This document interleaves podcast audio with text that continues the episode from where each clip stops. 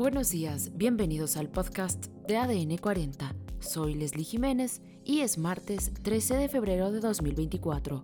Comenzamos. Balacera en Villahermosa, Tabasco. Posponen inauguración del tren Maya. Agencia Espacial Italiana descubre un micrometeorito. Ejército israelí anuncia rescate de dos rehenes argentinos. Pero antes, en nuestro tema principal, al menos tres personas muertas y varios heridos fue el saldo que dejó una discusión que terminó en balacera al interior del bar Hope 52, ubicado en Villahermosa, Tabasco. Los hechos ocurrieron alrededor de las 2.55 horas de este domingo 11 de febrero en el centro nocturno que se ubica detrás del centro administrativo de gobierno del estado cuando varios jóvenes que se encontraban en el recinto comenzaron a discutir con otros, y luego supuestos escoltas sacaron sus armas y comenzaron a disparar. Horas después, la Secretaría de Seguridad Ciudadana y Protección Ciudadana de Tabasco dieron a conocer que como resultado de un operativo puesto en marcha, se logró la detención de siete sujetos implicados, esto en la riña del Barhop 52, que dejó tres personas muertas. Según la dependencia, todos los detenidos son de Villahermosa y pretendían huir.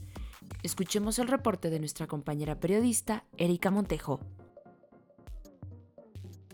En los últimos meses, Tabasco ha vivido casos de violencia muy mediáticos porque han escalado hacia Villahermosa, la capital del estado, y han llegado a municipios que vivían en una aparente paz. Este fin de semana tres jóvenes fueron asesinados a balazos en lo que la autoridad ha llamado una riña donde habían al menos dos personas armadas dentro de un antro. Esto ocurrió en Tabasco 2000, una zona que es considerada administrativa, comercial y residencial que puede o bueno, podía considerarse segura hasta hace algunos meses.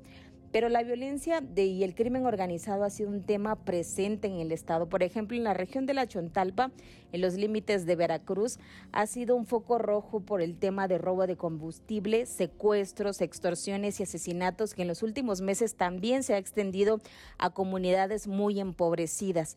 Además de que hace una década los secuestros fueron un tema realmente preocupante en esta región y en diferentes municipios del estado.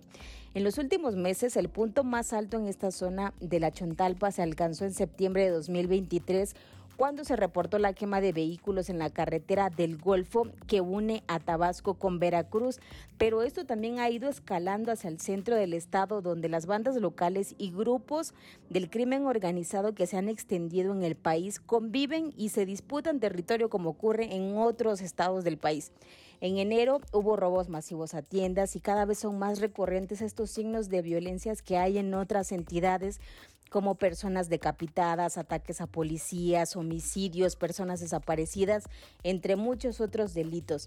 Los signos de Tabasco son los mismos que han ocurrido en otras entidades que vivían en una aparente paz hasta que las disputas y las peleas entre estos grupos del crimen organizado alcanzan a la ciudadanía y también en Tabasco hay un tema que ha sido cada vez más recurrente y es la rumorología que rápido los temas se propagan de una forma muy, muy rápido y el temor entre la ciudadanía pues va creciendo cada vez y cada vez más. Y también hay que considerar que es un estado con una población muy pequeña si se compara con las que viven aquí en el centro del país. Tabasco tiene aproximadamente 2 millones de habitantes, donde Villahermosa, en el municipio de centro, es el más eh, poblado y el más importante hasta el momento.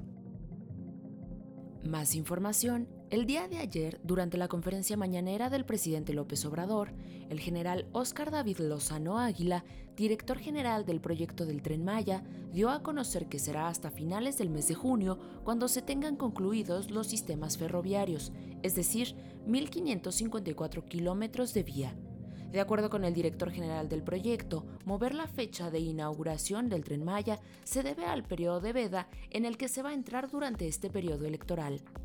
Lozano Águila reiteró que será el próximo 29 de febrero cuando se inaugure el tramo 5 Norte, que recorre de Cancún hasta Playa del Carmen.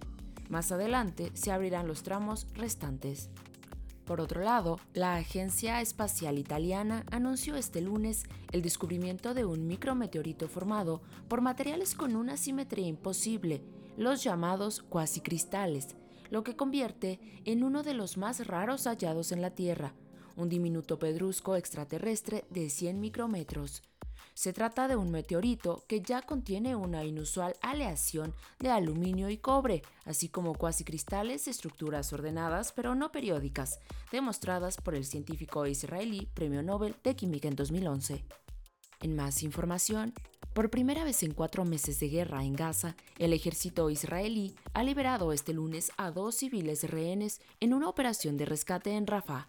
Fernando Simón Marmán, de 60 años, y Norberto Luis Har, de 70, ambos civiles y con doble nacionalidad argentina-israelí. La maniobra, diseñada hace semanas a la espera del momento oportuno para lanzarla, ha ido acompañada de intensos bombardeos aéreos y de artillería como maniobra de distracción que ha causado al menos 67 muertos, según las autoridades sanitarias de la Franja de Gaza. Y en los espectáculos, el cineasta Luis Estrada, director de cintas como La Ley de Herodes y La Dictadura Perfecta, presentó en los estudios Churubusco su primera serie, Las Muertas, la cual comenzará a rodar la próxima semana. Se trata de una historia basada en la novela homónima del escritor mexicano Jorge Ibargüengoitia, sobre el caso de las asesinas seriales conocidas como las Poquianchis, quienes entre 1945 y 1964 asesinaron al menos a 91 mujeres que eran víctimas de trata.